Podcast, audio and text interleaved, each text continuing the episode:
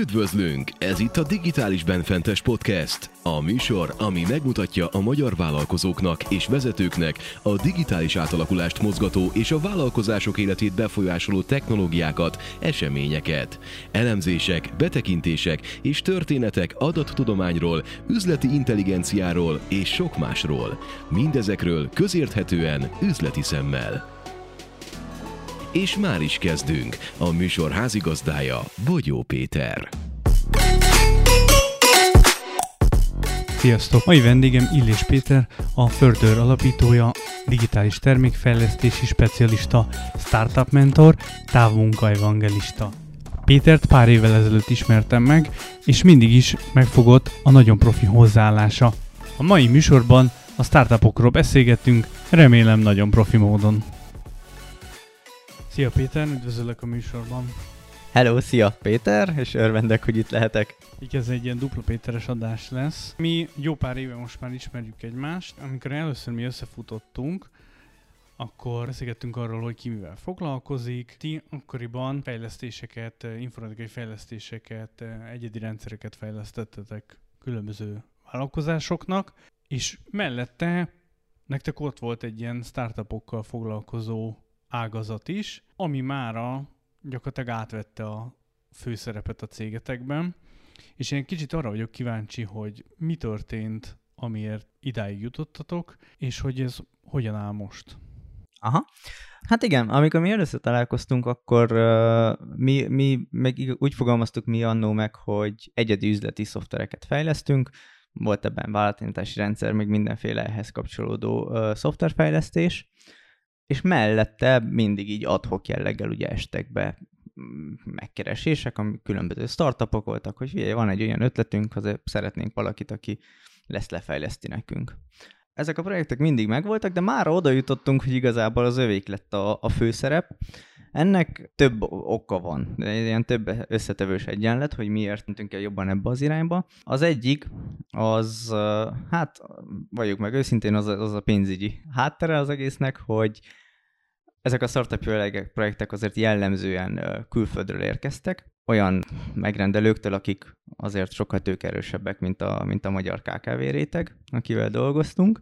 Szóval ilyen szempontból ezt mi kellett kétszer megfontoljuk. Más a vállalkozói kultúra is. Szeretünk olyan projekteken dolgozni, ahol ahol úgy érezzük, hogy tényleg hozzáadott értékünk van. Szedtük észre, hogy minél inkább nyugatabbra megy az ember, annál inkább szakértőként kezelik az embert. Elvárják az embertől azt, hogy ne csak fogja meg azt a szoftver specifikációt és fejlessze le, hanem ugye hoz, egyéb hozzáadott értéket is tudjon hozni, tudjon közösen ötletelni az ügyféle, keresse meg a jobb megoldásokat hogyha valamivel úgy látja, hogy ez nem lesz jó, akkor ne fejlesz ezt úgy le, hogy nem jó, hanem ajánljon alternatívákat. Magyarországi ügyfeleknél sajnos gyakran azt láttuk, hogy hogy ez, ez kevésbé számított. Itt inkább az volt, hogy én tudom, hogy mit akarok, fejleszd le úgy, ahogy én mondtam, mi akkor is, hogyha az utólag kiderült, hogy rossz, sokkal inkább más egyéb szempontok voltak a, a döntéshozók, amikor egy ajánlat mellett letették a voksukat.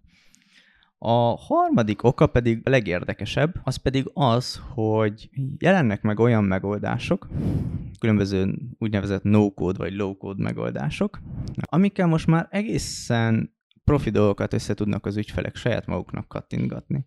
És gondolok arra, hogy egy egyszerű ügyviteli rendszert, vagy egy CRM rendszert, vagy raktárkezelést nem találnak megfelelőt a dobozos uh, szoftverek piacán, ezért régebb ugye hozzánk fordultak, mondjuk, hogy hozzánk hasonló cégekhez, hogy figyeljetek, fejleszétek ezt nekünk testre szabott módon. Viszont megjelentek különböző megoldások, ott van az Airtable, ott van az Amazonnak most tavaly, vagy két éve ezelőtt jött ki a Honeycode nevű megoldása, amivel nagyon könnyen össze tudnak már saját maguknak kattintani mondjuk egy olyan CRM rendszert, ami ami az ő igényeiknek megfelel. Jelenleg ezek még nem annyira kiforrott megoldások, még sok mindent nem lehet velük azért megcsinálni, de úgy érezzük, hogy az a következő tíz évben teljesen át fog alakulni ez a piac is, és már nem szoftverfejlesztői kompetenciára lesz szükség, hanem sokkal inkább egy tanácsadói kompetenciára ezen a, ezen a téren is. Ezért úgy döntöttünk a cégen belül, hogy sokkal jobban rákoncentrálunk ezekre a külföldi startupokra, és még több ilyen ügyfelet szeretnénk. Erre összpontosítjuk most ugye a marketingünket és a szélzünket is sokkal inkább, és magát a csapatot is átstruktúráltuk. Most már nem túlnyomó és szoftverfejlesztőkből állunk, hanem ilyen multidisziplináris csapatokat tudunk kialakítani, amiben ugye vannak UX kutatók, stratégák, designerek és mellette a szoftverfejlesztők is így is ugye több értéket, hozzáadott értéket tudunk adni az ügyfeleinknek. Tulajdonképpen egy szoftverfejlesztő cégből egy termékfejlesztő cég lettünk. Ugye ennek a podcastnek az az egyik célja, hogy segítsünk a magyar vállalkozóknak képbe kerülni azzal kapcsolatban, hogy mi az, amit itt a digitális átalakulás, mint nagy összesség uh, rejt magában. Ezen a területen el tudjanak egy kicsit könnyebben boldogulni. Úgyhogy én most arra gondoltam, hogy picit nézzük meg azt, visszalépve egyet a témában, hogy mi az a startup. Tehát te a te mostani világképedben hogyan néz ki ennek a definíciója? Nagyon sok definíció született erre, hogy startup az idők során. Az enyém az eléggé közel áll a, a, az eredeti megfogalmazásához. Ami igazából azt mondta, hogy a startup egy olyan vállalkozás, aminek tulajdonképpen két feltételt kell teljesítenie. Egyrészt hoz valamilyen jellegű innovációt, másrészt pedig nagyon gyorsan skálázható. És én továbbra is abban hiszek, hogy tulajdonképpen ezt a két feltételt kell teljesítenie egy, egy kezdeményezésnek, egy vállalkozásnak, hogy startupnak lehessen nevezni. Nagyon fontos itt azt kiemelni, hogy az az innováció az nem feltétlenül kell disruptív, disruptív legyen, és nem is kell feltétlenül technológiai innováció legyen. Mm, lehet az akár a, a customer experience-beli innováció, ugye a customer experience megváltoztatása, lehet akár az üzleti modellben egy innováció, attól még, ez, attól még az lehet egy startup. Rengeteg definíció kering, és erre talán jó példa az, hogy az Amazon tekinthető-e startupnak, ez egy ilyen klasszikus visszatérő kérdés. A mostani környezetben magát a Amazon webáruházat már nem tekintjük startupnak, de amikor ők elindultak az első időszakban, akkor ők azoknak a definícióknak abszolút megfeleltek, amiket te mondtál, tehát innovatív megközelítéssel értékesítettek könyveket, akkor ezzel indultak, és hogy gyorsan skálázható volt, hiszen Pikpak hirtelen a könyvekből a mindent is re tudtak áttérni, anélkül, hogy az alapvető koncepciójuk az változott volna. Te tudsz olyan példákat mondani, akár itthonit, akár, akár kintit, amivel egy kicsit így tudjuk mutatni azt, hogy, hogy mi az igazán, igazán jó példa arra, hogy startup? Hát az, az Amazonra visszatérve egyértelműen nevezhető szerintem startupnak. Egy picit próbáljuk visszahelyezni magunkat abba az időszakba, amikor Bezos ezt elkezdte, nem, hogy könyveket nem nagyon árultak még online, azért semmit nem nagyon árultak még akkoriban online. Ugye ma nehéz volna olyan terméket találni még, amit nem árulnak online, de tegyük fel, hogy létezne egy ilyen termék, hogyha ma azt mondanák, hogy na, akkor most még egy ilyen terméket is elkezdenénk online árulni, valószínűleg már nem nevezhetnénk startupnak, mert hogy az e-commerce annyira benne van a, a, a mindennapjainkban, de akkoriban ez, ez egy abszolút innováció volt, hogy, hogy, hogy valamit elkezdjünk online árulni, erre még nem volt példa. Aztán természetesen ők ugye most már hát minden cégnél, minden startup életében megvan az a, az a pont, amikor már nem nevezhető startupnak. Először scale-upok lesznek, aztán pedig hát vállalkozások lesznek, egy enterprise lesznek, és, és onnantól már nem nevezhetőek startupnak lehetnek az Enterprise-on belül ugye ilyen, még ilyen startup kezdeményezések vagy ágazatok továbbra is, de maga a cég az, az már nem egy startup. Úgyhogy a Facebookot sem neveznék már startupnak. Igen. Viszont az innováció, ugye azt azért tegyük hozzá, hogy az innováció az amazon a mai napig kíséri. Tehát ha csak arra gondolunk, hogy a logisztikai területen milyen innovációkat hajtottak végre, akár arra, hogy ma már ugye képesek, akár arra, hogy aznapi kiszállítást tudjanak megvalósítani. Hallani arról, hogy dolgoznak a drónos szállítástól kezdve mindenféle alternatív megfejtéseken. Náluk az innováció az nem állt meg. Igen, ez egy érdekes téma, mert pont mielőtt belevágtunk volna, beszélgettünk Erik Riesnek a két könyvéről, és ő a második könyvében pont erről ír, hogy egy, egy már nagyvállalat, vagy egy olyan startup, aki, aki már elérte ezt a nagyvállalati enterprise szintet, hogyan tudja megtartani, vagy hogyan tudja kialakítani ezt a startup kultúrát. És amúgy nagyon egyszerű a megoldás. ahogy az Amazon is ugye létrehoz egy-egy ilyen projektet, mint a, a drónkiszállítás, vagy az eladó nélküli Amazon shopok, tulajdonképpen azt csinálják, hogy ezekre a projektekre ők felállítanak ilyen a cégen belül csapatokat, ilyen multidisziplináris csapatokat, akiknek konkrétan ezzel a projekttel foglalkoznak, és úgy működnek, mint egy startup.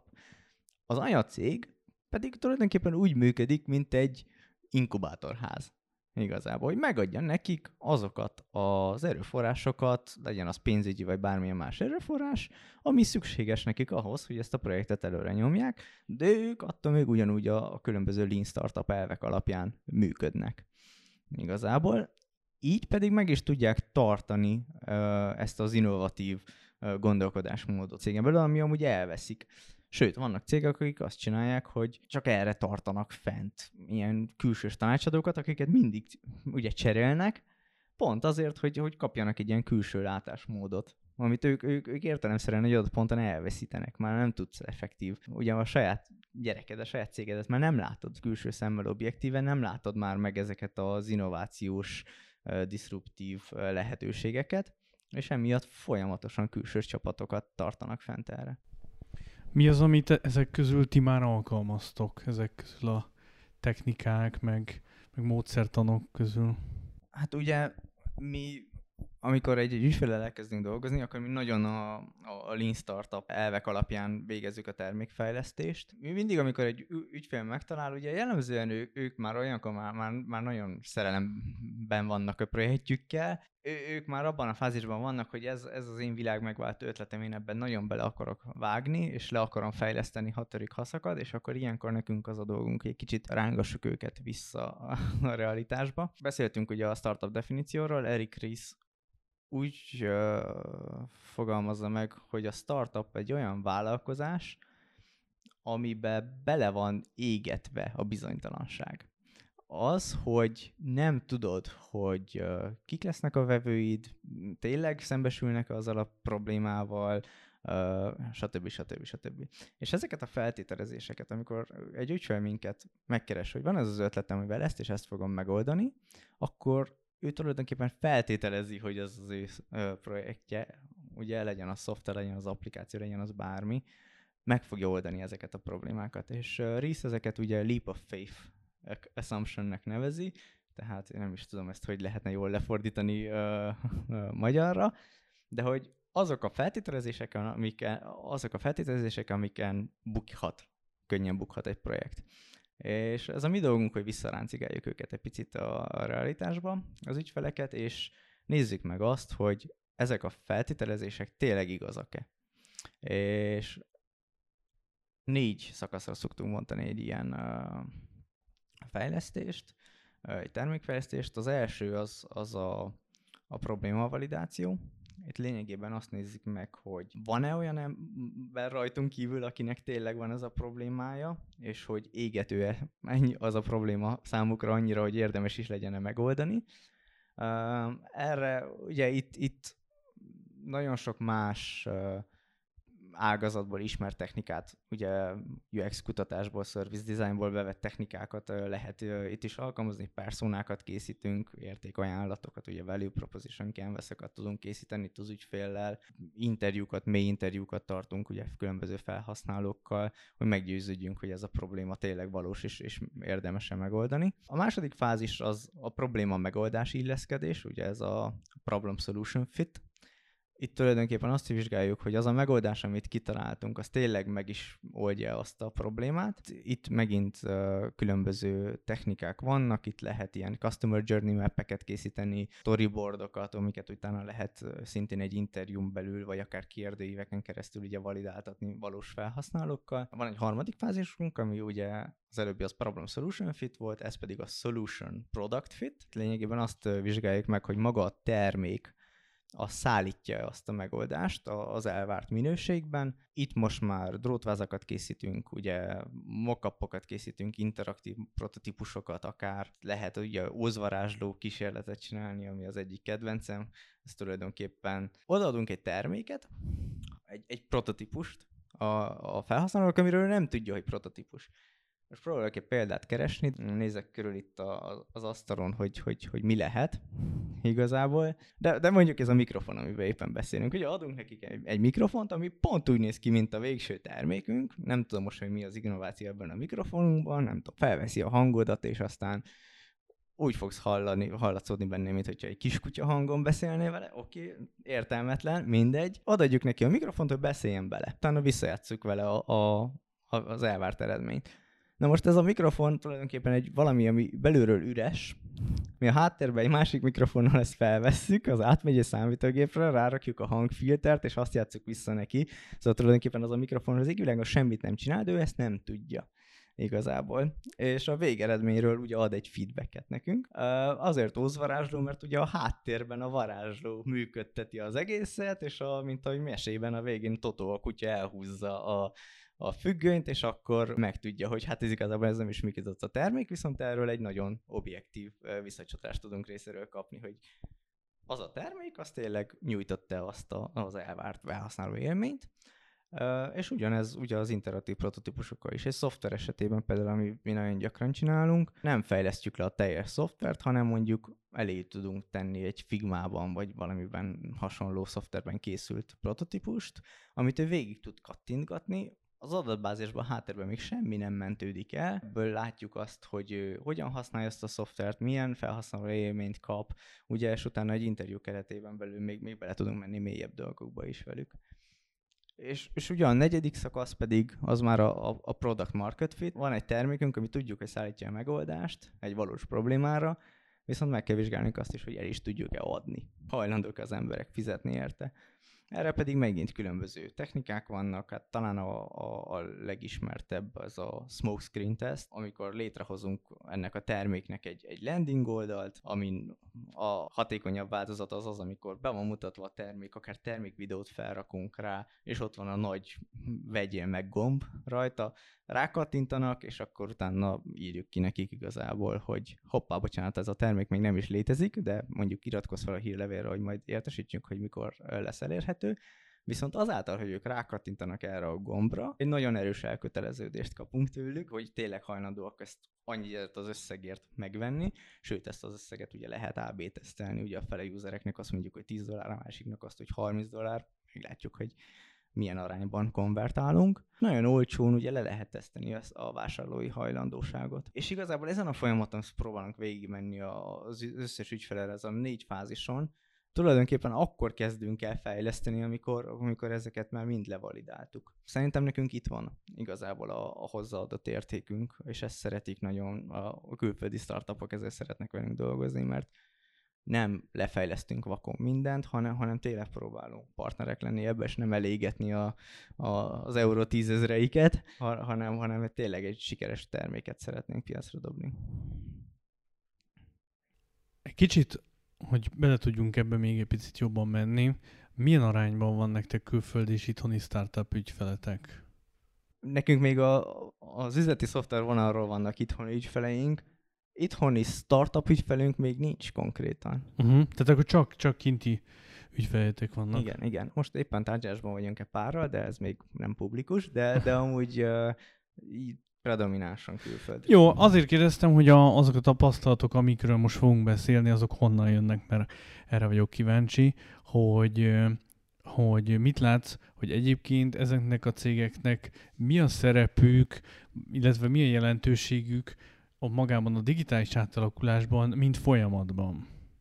Hát azt, azt látjuk, hogy egy-egy uh, startupnak milyen változtatási ereje tud lenni. Uh, Airbnb, ugye az Airbnb azért eléggé alapjaiban megrengette a, az utazás és a szállásfoglalási piacot. Nem, nem véletlenül váltottak a, amúgy a klasszikus hotelfoglaló rendszerek is, ugye, mint a TripAdvisor vagy a Booking.com, ugye náluk is most már lehet apartmanokat is foglalni, mert behozták ezt a, ezt a sharing economy modellt nagyon erre a piacra, és, és ugrottak a többiek is. Én már sem tudnám képzelni őszintén, hogy, hogy másképp utazzak. Nekünk ez egy külön élmény, és amúgy persze Airbnb-ből is lehet olyan apartmant bérelni, ahol kódos valamibe beütöd a kódot, és kiadja a kulcsot neked, és úgy mész be, de mi direkt keressük az olyanokat, ahol, ahol tudunk találkozni személyesen a, a hostunkkal, mert ez egy külön élmény, hogy ott egy, helyi valakivel beszélsz, és ő mondja el, hogy a sarki kocsmák közül melyikbe érdemes menni, és, és, és ez egy külön élmény nekünk, amit egy hotelben nem kapunk meg. Fintech space-ben ugye megint látjuk, hogy egy TransferWise, most már Wise, vagy egy Revolut milyen változásokat hozott, ők még a még relatív az elején, az, az elsők között voltak. Manapság azt veszem észre, hogy fintechben nagyon gyakran ahogy egy, egy fintech startup elkezd egy kicsit bontogatni a szárnyait, és már, már van egy elég jó piaca, már, már a, a régi já, játékosok, ugye bankok és hasonló szereplők már, már rögtön kapják fel őket és vásárolják ki őket, pont azért, mert próbálják ezeket a szolgáltatásokat egyre jobban beépíteni a saját szolgáltatási palettájukba, viszont látjuk azt is, hogy ez mennyire nehéz hogy, eh, hogy, hogy ugye ők, akik mm, ilyen őskövületrendszerekkel dolgoznak, és, és nagyon megszorítja őket a jogszabályok, meg minden, nagyon nehéz nekik megugrani és ezeket beépíteni, és ezért maradnak le, és így próbálják valamilyen szinten kompenzálni, hogy, hogy egy, egy ilyen fintech startupot megvásárolnak, és azokat próbálják beépíteni a saját termékpalettájukba. Igen, pont ezt akartam mondani, hogy ez egy érdekes folyamat, még főleg a fintech világban, hogy azért rájöttek, hogy ha nem akarnak túl sok pénzt veszíteni, akkor valamit kell ezzel kezdeni ebben a startup világgal. Az lett a megfejtés, hogy vagy létrehoznak egy teljesen különálló céget, amit már startup alapokon húznak föl abból a tőkéből, ami nekik a régi világból van, vagy pedig az, hogy bevásárolják magukat egy felfutó történetbe. Amire, amire még kíváncsi vagyok, hogy uh, itt te mit látsz, vagy mi a véleményed ezzel a területtel kapcsolatban, hogy uh, most persze digitális átalakulásról uh, beszélünk, meg erről szól a műsor, de azért nagyon sok olyan dolog van, ami elsőre nem biztos, hogy ebbe a kategóriába esne, Gondolok itt az egészségügy, vagy a biotech vonalra, gondolok itt az űrkutatás, űrhajózásra, vagy az agrárszektorra, amikben azért, hogyha az ember belegondol, bele tud találni egy-két dolgot, ha utána olvas, akkor meg rájön, hogy atya úristen, mi minden van itt, ami a digitalizációhoz kapcsolható. Hogy te mit gondolsz arról, hogy, mert említetted, hogy nem feltétlenül kell digitális terméknek lenni ahhoz, hogy, hogy startupról beszéljünk, hanem innovat, elég, hogyha az innováció, a hozzáadott érték és a kálázhatóság azért ott van benne hogy mit gondolsz erről, illetve vannak ilyen típusú ügyfeleid, akik, akik ilyenben érintettek? Nagyon izgalmas, igen, mert mi folyamatosan, ugye amellett, hogy ügynökségként működünk, és, és ugye ügyfeleknek fejlesztünk, folyamatosan törjük a fejünket azon, hogy hú, most a sok ötletünk közül mit érdemes megvalósítani, és egy adott ponton leültünk egy páran, és elkezdtünk ötletelni, na milyen szektor lehet egy olyan nincs szektor, amit, amit így lehet tényleg innovációt felhozni, mert nem nagyon mozogtak, és nem találtunk, szóval nincs, nincs olyan szektor, ami, amiben már, már ne lenne legalább egy pár. Persze lehet mindig ötleteket, vagy a szektoron belül találni olyan problémákat, amiket uh, uh, meg lehet változtatni, de, de nem találtunk olyan szektort, amiben ne lenne így kapásból legalább 11 néhány startup, aki már teljesen sikeres. Amire utolsóként gondolnánk, az például az ilyenek, hogy építőipar vagy, vagy mezőgazdaság, de hát a mezőgazdaság meg főként Magyarországon amúgy nagyon-nagyon megy, és, és prima jó startupok vannak, csak már Magyarországon is ebben a, a space-ben. Építészetben nagyon sok minden változik ott is ezzel a BIM-mel, ez nem tudom mennyire ismeri, ismered vagy ismeri a hallgatóság, az is nagyon érdekes, hogy tulajdonképpen úgy, úgy állnak neki egy építkezésnek, hogy a tervek és az építés az párhuzamosan történik valahogy. Az, az, az el sem tudom képzelni, hogy ez hogy működhet, mert nem értem a szakmát, de, de lenyűgöz gyakran. Szóval nagyon, nagyon nem talál már az ember olyan szektort, amiben ne lennének a startupok, már, ne, már nem reformálnák, alakítanák át. Ilyen szempontból nekünk, most gondolkozom, hogy hát, talán az egyik kertészetes projektünk volt a legizgalmasabb. Egy amerikai ügyfél, aki egy kertészláncot vezet, valami 700 kertet gondol, gondoznak, és nem családi házaknak a kertjeit, hanem ilyen ezeknek a nagy polgári lakásoknak a francia meg angol kertjeit gondozzák, és ők náluk nagyon nagy gondot jelentett az, hogy permetezésre rengeteg kémiai anyagot, meg permetezőszert elhasználtak. És ez óriási költség nekik, milyen dollár, százezerek biztosan voltak nekik így éves szinten. És ők azzal kerestek meg, hogy figyelj, mi tudjuk, hogy egy kártevő mikor jelenik meg, melyik az a két hét, amikor ők, mint tudom én, lárvák megjelennek, de ezt csak így nagyjából tudjuk belőni, hogy az június közepe. Emiatt két héttel korábban kezdünk permetezni, és utána is még két hetet permetezünk, szóval két hét helyett hat hetet permetezünk, hogy biztos tutira menjünk. Viszont sokkal precízebben ki lehetne számolni a meteorológiai adatokból mert hogy tudjuk visszamenőleg száz évre, hogy mikor jelent meg ez a kártevő, vissza tudjuk nézni, hogy az elmúlt száz évben, mielőtt megjelent a kártevő, mennyi csapadék volt, milyen átlag hőmérsékletek voltak, stb. És ebből nem tudjuk gépi tanulással kiszámolni, hogy valószínűsíthetően az idei meteorológiai adatok alapján mikor fog még jelenni az a kártevő. Fejezhetünk nekik a prototípust, és kiderült, hogy de igen. és hogy oké, okay, nem két hétre, de hat hétről három hétre lehetett redukálni ezt az ablakot, és így már megfelezték tulajdonképpen a, a, a költségeiket. Ők nem is voltak tulajdonképpen, ez nem is mondható egy startup projektnek, ők még ilyen megbízásos alapon fejlesztjük le ezt nekik. És elkezdték használni, és akkor rájöttek, hogy hú, oké, okay, mi volna, hogyha ebből csinálnánk egy lakossági változatot is, amit uh, Józsi bácsi is a kertjét gondozza, ő is ugye, én, nem akarja, hogy a Colorado bogár megjelenjen a, a burgonyán, akkor, akkor permetezni fog és hogy őket is segítse ez az applikáció. És akkor ugye elkezdtünk ötletelni, hogy hogyan kell ezt átalakítani, hogy a lakosságügyeknek is megfeleljen, meg minden. Legérdekesebb hozománya az ugye pedig az volt, hogy rájöttünk, hogy viszont abból, hogy ezt kiengedjük a nagy lakosság felé, és neki pedig lehetővé tegyük azt, hogy jelezzék azt, hogy mikor jelentek meg a kártevők, ha esetleg mégis, mégis megjelentek, Uh, rengeteg információt szedtek össze. És azáltal, hogy folyamatosan az emberek küldözgették be ezeket az adatokat, egyre nagyobb adattal tömbben tudtunk dolgozni, és, egyre, a gépi tanulás is egyre precízebben be tudja lőni már, hogy, hogy mikor jelennek meg bizonyos kártevők bizonyos részein az országnak. Igazából ez ilyen szempontból volt egy nagyon izgalmas projekt, egy ilyen nis szektorban, amiből nem sokat tudunk. Igen, nagyon, nagyon jó hangzik, nagyon izgalmas. Főleg az, hogy ez hogy így gördült tovább a történet.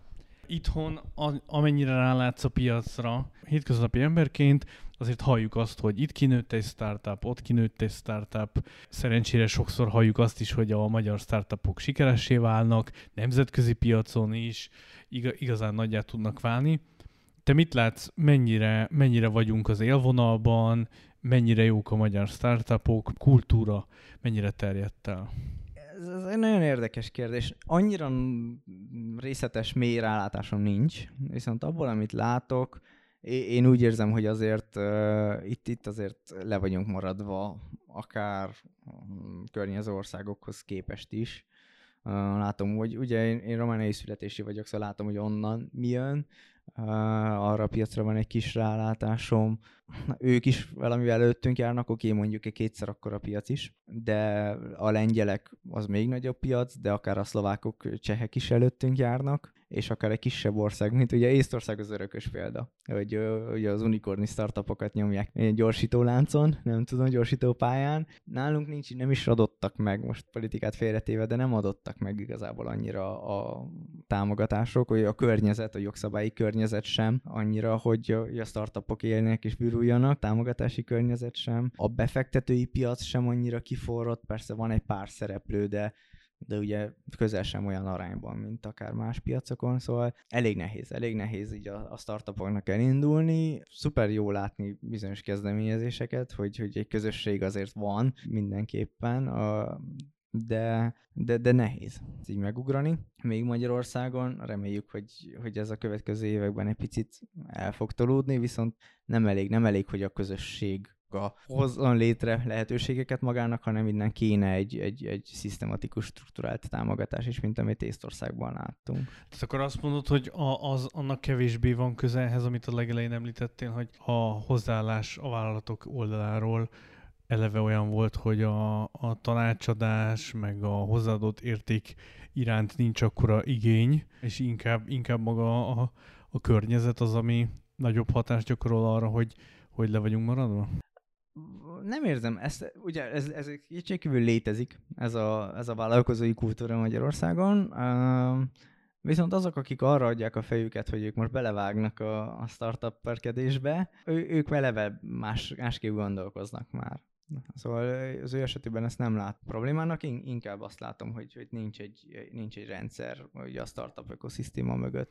Mi az, mi az, amivel te azt tudnád mondani, hogy na mondjuk ezt a két-három dolgot, ha megcsinálnánk, akkor tudnánk ugrani, maradva akár az észt példánál, tehát hogy mi az, amit az észtek megléptek, nálunk meg biztos, hogy nincs meg. Hát e, először is a bürokrácia. Szóval az fantasztikus, hogy Észtországban létrehozok a startup. Hogyha azt mondom, hogy én a startupot létre akarok hozni, én hétfőre bejegyeztem magamnak az ész céget kb. Úgyhogy kérek egy ilyen digitális állampolgárságot, digitális személyét, és létre hozni egy céget. Bankfióknyitás, mindent online. Azt most Magyarországon próbálja megugrani valaki, azra meg kíváncsi vagyok. Szerintem egy hét alatt nem volnék képes minden papírmunkát elintézni. Akkor kialakult egy beszélgetés, azt hiszem, hogy LinkedIn-en így beszélgettünk erről egy páran, hogy startupoknál ez a holokratikus del az úgy elég népszerű, ugye, amikor ilyen full transzparencia van, ugye mindenki ismeri mindenkinek a, fizetését, csapatok egy közös célért dolgoznak, önszervezőek, és, és, és általában ezekben a cégekben elég komoly szerepet kap úgy a profit részesedés is, szóval tulajdonképpen bárki, aki abban a cégben dolgozik, az az év végén a profitból részesedik, mondjuk ehhez a startup már profitot kellene, ter- kellene termeljen, de ez, ez egy mellékes téma. Vagy akár csak az, hogy részvényeket kapsz a cégből, ugye egy ilyen incentívként, mikor elkezdesz startupnál dolgozni, akkor kapsz részvényeket egy ilyen részvény poolból. Na most ezt a modellt, erről beszélgettünk, hogy ezt Magyarországon a jelenlegi jogszabályi háttérrel ezt nagyon nehéz megvalósítani tulajdonképpen. Bérszámfejtő vagy könyvelő a talpán, vagy ügyvéd a talpán, aki ezt összerakja egy cégnek.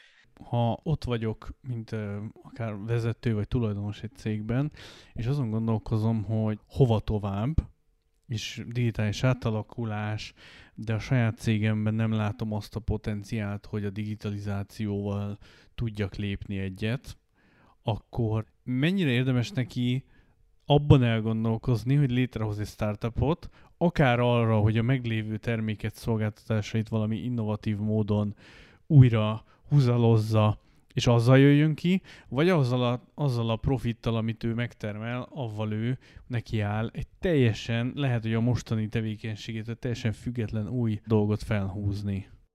Abszolút. Én, én ebben nagyon hiszek, hogy ha van egy olyan cégünk, aki már azért azon a piacon egy komoly szereplő, kiemelten fontos az, hogy, hogy meg tudjon újulni azért, és tudjon előre haladni ezzel a piacon, ne ragadjon bele a jelenlegi helyzetébe, és erre egy nagyon jó módja az, hogy akár külső tanácsadókkal, akár belsőleg felépít egy olyan csapatot olyan emberekből, akik, akiket konkrétan erre a célra visznek be a cégbe, hogy legyen egy friss látásmódjuk, és nekik azt a feladatot kiadni, hogy, hogy szedjék ízeire a céget tulajdonképpen, és, és nézzék meg, hogy hol lehetnek újítási lehetőségek. Érdekes, mert megint a tanácsadókat emlegettem. Te mit gondolsz, hogy digitális átalakulásnak egyébként ez lehet egy kulcsa, hogy az ember akár külsős vagy belsős tanácsadókkal dolgozik, és ővelük fejti meg ezt a problémát, amit a digitális átalakulás jelent?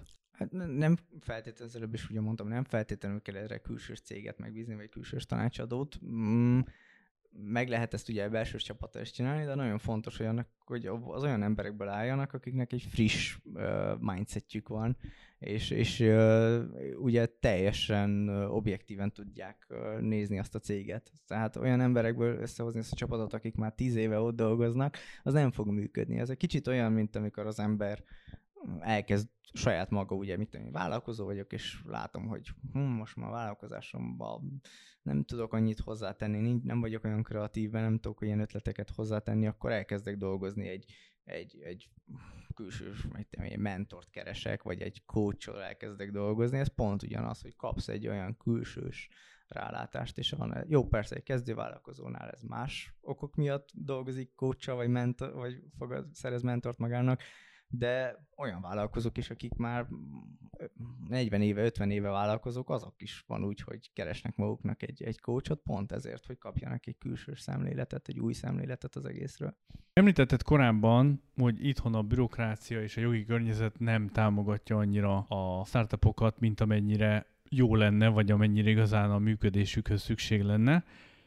Viszont azt is látjuk, hogy például az elmúlt időszakban itthon az űrkutatás, űrhajózás témakörében azért elég komoly áttörések zajlottak, egész magas szintre került ez az ügy, és iszonyat támogatottságot élvez ez az iparág. Hogy te számolsz-e azzal, hogy az, hogy az elkövetkező időszakban a startupokra is valami hasonló vár?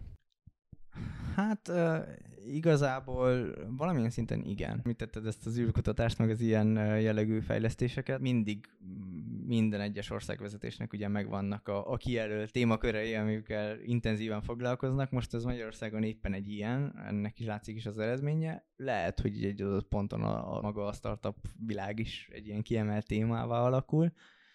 Viszont Magyarországon most a startup ökoszisztéma egy olyan korban van talán, hogy a következő 5-10 évben lehet, hogy eljut egy olyan maturitásig, hogy saját maga megtisztítja majd egy picit a piacot. Ezt úgy a beszállítói körben, úgy befektetői körül, hogy igazából azok fognak megmaradni, akik ezt tényleg azért csinálják, mert, mert hisznek ebben, hisznek abban, hogy Magyarországról is lehet elérni sikereket, és ezt támogatják, és nem csak azért nyúlnak a zsebükbe, hogy gyorsan megpróbáljanak meggazdagodni, és aztán nem érdekli őket hogy mi történik tovább azzal a startuppal, vagy azzal a csapattal. Visszatérve egy kicsit a startup kultúra kifejezésre, azt szeretném, hogy erről beszéljünk egy picit. Nekem van olyan ismerősöm, aki kinn Amerikában tanult, és mesélte, hogy azért ez például ott ki már, már főiskolás egyetemista korosztályoknál indul, hogy, hogy tudjanak ötletelni, tudjanak innovatív dolgokkal előállni, illetve azokkal, amit te itt ugye a műsor elején felvázoltál, hogy hogyan megy nálatok egy folyamat a Lean Startupban, gyakorlatilag egy hasonló gondolkodásmódot, együttműködést már ott megtanulnak, és ugye ez itthon azért még hiányzik. Hogy mi az, ami szerinted kellene ahhoz, hogy ez itt is már korábban beszivárogjon az ember életébe? Biztos, hogy sokat segítene, hogyha már valamilyen szinten így közelítenék meg a oktatásban is a, a, a vállalkozás kérdését.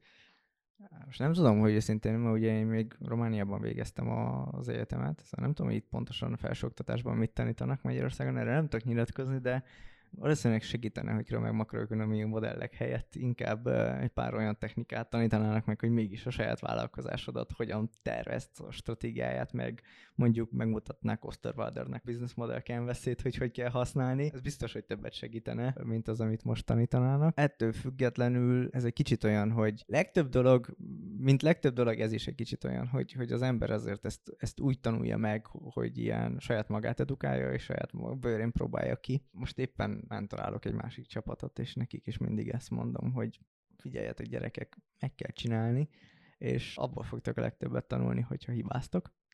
Csak legyetek biztosak abban, hogyha elhibáztátok, akkor utána tudtok tanulni is belőle.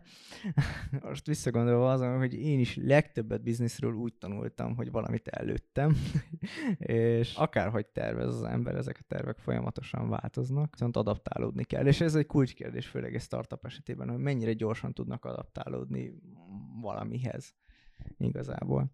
A másik dolog pedig talán az, és ez nem feltétlenül csak oktatás, hanem az egész nevelés kérdése, hogy hogy folyamatosan az érzésem, hogy legtöbb emberből ezt a, ezt a kíváncsi mi voltuk, hát hogy a gyerek az egy nagyon kíváncsi ugye, lény. Szóval mire felnőnek, valahogy ezt így kiírtják belőlük. És, és, és ez, a, ez egy másik olyan kérdés, amit nem tudom, hogy hogy lehetne rajta változtatni, de hogyha az emberek ugyanolyan kíváncsiak maradnának 25-30 éves korukra is, akkor lehet, hogy, hogy sokkal többen vágnának ilyesmivel vele. Ebben a műsorban mindig arra kérem a vendégeimet, hogy ajánljanak olyan filmeket, könyveket, előadásokat, webinárokat, amivel egy kicsit a témával kapcsolatban tudnak még tájékozódni, hogy mi az, amit te tudsz ajánlani startup témában a hallgatóságnak. Hát, hogyha film vagy, vagy tévéműsor, hát akkor a Silicon Valley sorozat az, az, az mindenképpen. A, annak, aki nem ismeri, egy, egy fiktív startupnak az életútját mutatja be, ugye a Szilíciumvölgyben, és hát poén-poén hátán, de hogy a poénok mögött annyira valós dolgok húzódnak meg, hogy aki, aki már látott közelről startupot, és hogy hogy működik egy startup, akkor a egyes poénok meg konkrétan fájnak, annyira igazak. Szóval ezt, ezt mindenképpen mindenkinek ajánlom. Hogyha könyvre visszatérünk, akkor hát Reese-nek a Lean startupja az, az, a, az a biblia tulajdonképpen a startupok esetében, bármi Steve Blank-től, igazából, hogy a másik nagy név, és, és igazából ez a digitális startup mindset ötletnek az elsajátításához egy kicsit megérteni, hogy hogy lehet disruptívan gondolkozni. Erre az egyik kedvencem az Tom Goodwinnak a Digital Darwinism című könyve. Végig storizik a pasas benne, de annyira jó metaforákat hoz fel, hogy, hogy azok ugye megragadnak az emberben, és igazából amikor azon gondolkozik, hogy na jó, akkor vagy lehetne itt ezt valahogy egy kicsit másképp csinálni, akkor nekem nagyon sokszor egy-egy ilyen metafora jut eszembe tőle, akkor így rápekattan az embernek az agya, hogy oké, okay, akkor, akkor így közelítsük meg a dolgokat. Nagyon jó, köszönöm szépen, ezek tényleg izgalmasak. A könyveket én is meg tudom erősíteni, tehát a, az Eric Ries könyveket én is nagyon tudom ajánlani. Neked pedig nagyon szépen köszönöm, hogy itt voltál segítettél tájékozódni egy kicsit a startup világban. Én köszönöm szépen a meghívást, és örülök, hogy itt lehettem. Hallgatóknak is köszönjük a figyelmet, nem sokára folytatjuk. Sziasztok!